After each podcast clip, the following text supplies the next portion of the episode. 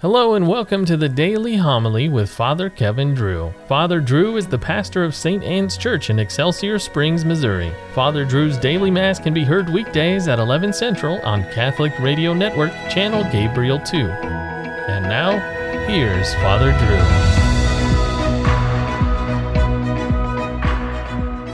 A reading from the book of Exodus. When it was reported to the king of Egypt that the people had fled, Pharaoh and his servants changed their minds about them. They exclaimed, What have we done? Why have we released Israel from our service?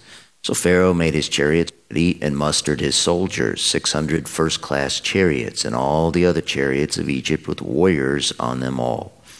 So obstinate had the Lord made Pharaoh that he pursued the children of Israel, even while they were marching away in triumph. The Egyptians then pursued them Pharaoh's whole army, his horses, chariots, and charioteers caught up with them as they lay encamped by the sea at Pihahiroth in front of Baal Zephon. Pharaoh was already near when the children of Israel looked up and saw that the Egyptians were on the march in pursuit of them. In great fright, they cried out to the Lord. They complained to Moses Were there no burial places in Egypt that you had to bring us out here to die in the desert? Why did you do this to us? Why did you bring us out of Egypt? Did we not tell you this in Egypt when we said, Leave us alone, let us serve the Egyptians? For better for us to be the slaves of the Egyptians than to die in the desert. But Moses answered the people, Fear not, stand your ground, and you will see the victory the Lord will win for you today. These Egyptians see today you will never see again. The Lord Himself will fight for you you have only to keep still. Then the Lord said to Moses, Why are you crying out to me? Tell the children of Israel, Go forward, and you lift up your staff, and with hand outstretched over the sea, split the sea in two, that the children of Israel may pass through it on dry land. But I will make the Egyptians so obstinate that they will go in after them. Then I will receive glory through Pharaoh and all his army, his chariots and charioteers. The Egyptians shall know that I am the Lord when I receive glory through Pharaoh and his chariots and charioteers. The word of the Lord. The Lord be you.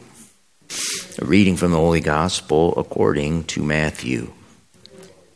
Some of the scribes and Pharisees said to Jesus, Teacher, we wish to see a sign from you. He said to them in reply, An evil and unfaithful generation seeks a sign but no sign will be given it except the sign of Jonah the prophet. Just as Jonah was in the belly of the whale three days and three nights, so will the Son of Man be in the heart of the earth three days and three nights. At the judgment, the men of Nineveh will arise with this generation and condemn it, because they repented at the preaching of Jonah, and there is something greater than Jonah here.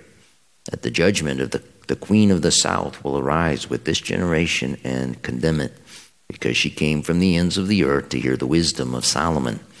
And there is something greater than Solomon here the gospel of the Lord. They took a vote on it. What if they had democracy? What if Moses and the people of Israel, trapped between the Red Sea and Pharaoh's oncoming chariots, held a listening session, a, a town hall meeting of sorts, complete with perhaps a youth conference? To listen to the young people, and then took a vote on how they should proceed. Moses could have asked, Who wants to go back to Egypt and be slaves? Who wants to trade their freedom for some convenience and security? Surely the Israelites would have voted in a landslide to go back to Egypt. As they said, better to be slaves than to die out in the desert. That's the funny thing about democracy. The truth can get voted out of office. Of course, at that point, the Israelites were not really looking at the long game. If they went back to Egypt, would things have gotten better with Pharaoh?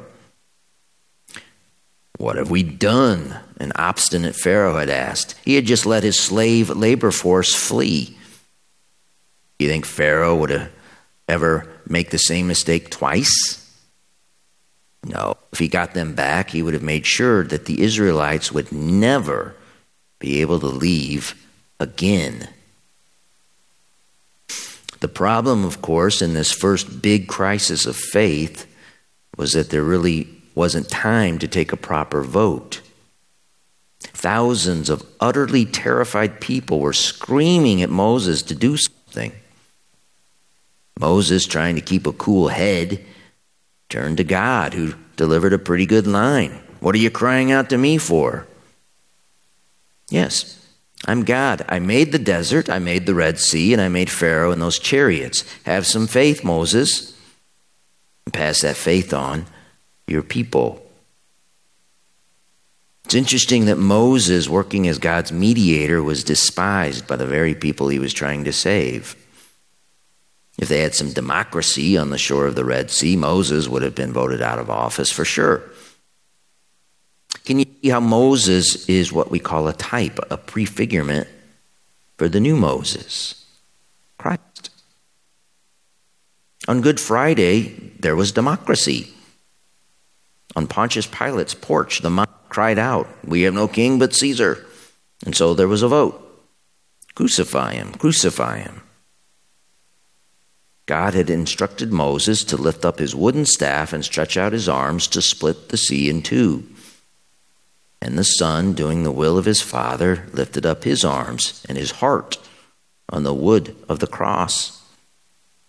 And the temple veil was split in two. My friends, this mysterious drama is all played out at the holy sacrifice of Mass. We need to understand that God is the one who acts, it is His action, His fight that saves us. We don't gather together, like our hymn book says, and vote on what we think best for our salvation. You see, there's no time for that. Sin and death are bearing down on us. Pharaoh, a figure of Satan, is coming to take us back to live as his slaves forever. He will never let us leave. But he's foiled on Calvary, and that process is repeated at every sacrifice of Mass, leaving a defeated yet still obstinate Satan asking himself, What have I done? My friends, God is the actor. So be still and quiet at Holy Mass and let Him act for you. Fear not, stand your ground, and you will see the victory the Lord will win for you today. These Egyptians whom you see today, you will never see again. The Lord Himself will fight for you. You have only to keep still.